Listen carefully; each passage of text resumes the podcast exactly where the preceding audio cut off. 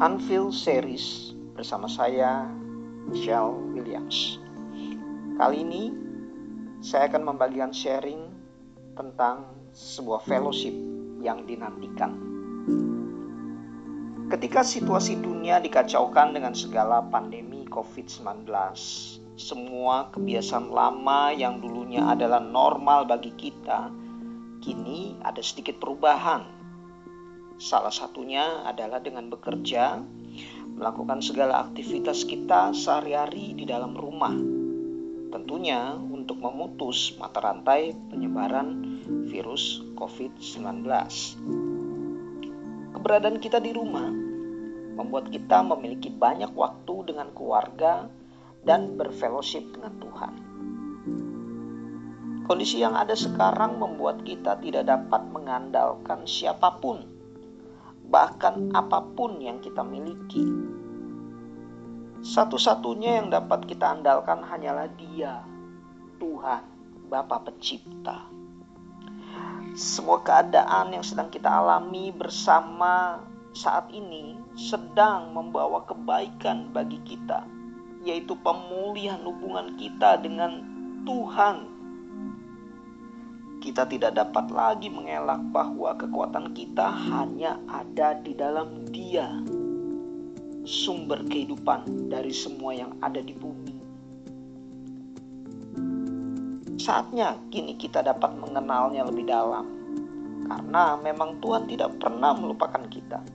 Justru Dia sangat ingin selalu kita dapat berfellowship dengannya setiap waktu. Dia bukanlah Tuhan yang jauh, Dia sangat dekat Hal ini pernah dialami oleh Musa dalam memimpin bangsa Israel keluar dari Mesir ke tanah perjanjian seperti yang ada di dalam keluaran 33 ayat 11. Dan Tuhan berbicara kepada Musa dengan berhadapan muka seperti seorang berbicara kepada temannya. Kemudian kembalilah ia ke perkemahan. Tetapi abdinya Yosua bin Nun, seorang yang masih muda, tidaklah meninggalkan kemah itu kehadirannya sangat nyata bagi Musa dan bangsa Israel. Bayangkan semuanya itu terjadi ketika pada saat Yesus belum datang ke bumi. Apalagi sekarang setelah Yesus datang melakukan karya penebusannya untuk kita supaya dapat kembali mengalami sebuah kedekatan dengan Tuhan sama seperti yang Musa alami, yang Musa lihat. Jika kamu saat ini sedang mengalami situasi yang sulit oleh karena pandemi yang ada, dengarlah.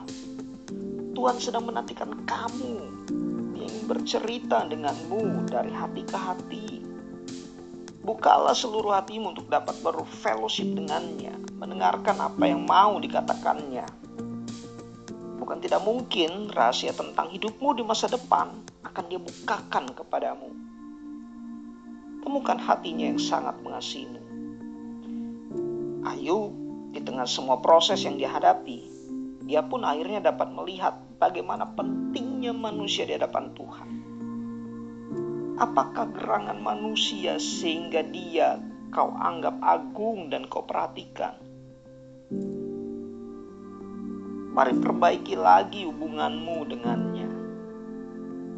Lihat wajahnya, isi hatinya melalui firman-Nya yang dinyatakan kepadamu Roh Kudus akan selalu membantumu untuk dapat memahami apa yang mau dikatakannya tentang dirimu.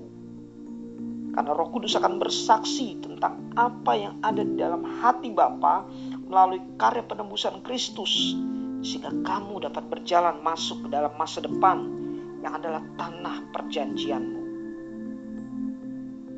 Dunia boleh mengalami guncangan, namun untuk kita yang memiliki fellowship dengan Bapa Pencipta akan mendapatkan kekuatan yang baru karena kita dapat melihat kebaikannya, kasih setianya yang baru setiap hari. Fellowship yang kita bangun dengannya bukan hanya sebuah rutinitas, tetapi jika kita membangunnya dengan sebuah kesadaran yang penuh dengan rasa cinta yang dalam kepadanya, kehausan, kelaparan yang dalam akan membuat realita atau kenyataan dari Bapa masuk ke dalam hidup kita. Sehingga mujizat, terobosan akan sangat mudah dapat terjadi. Semua hal yang adik kodrati akan kita alami tanpa perlu kita hadir dalam sebuah ibadah kebangunan rohani. Sebab fellowship yang kita miliki dengannya membuat kita dapat menjadi satu dengannya dan mengalami semua yang adik kodrati tadi.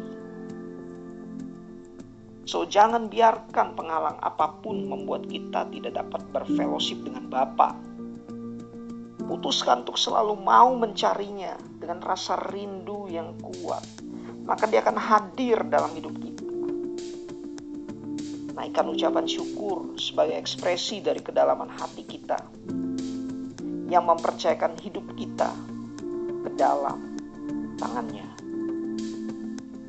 Katakan kepadanya bahwasannya dia baik dari dan kasih setianya untuk selama-lamanya. Dan kita akan lihat bagaimana dia bekerja dalam hidup kita dengan perkenanan dan shalomnya yang diberikan. Tuhan menyertai kita senantiasa.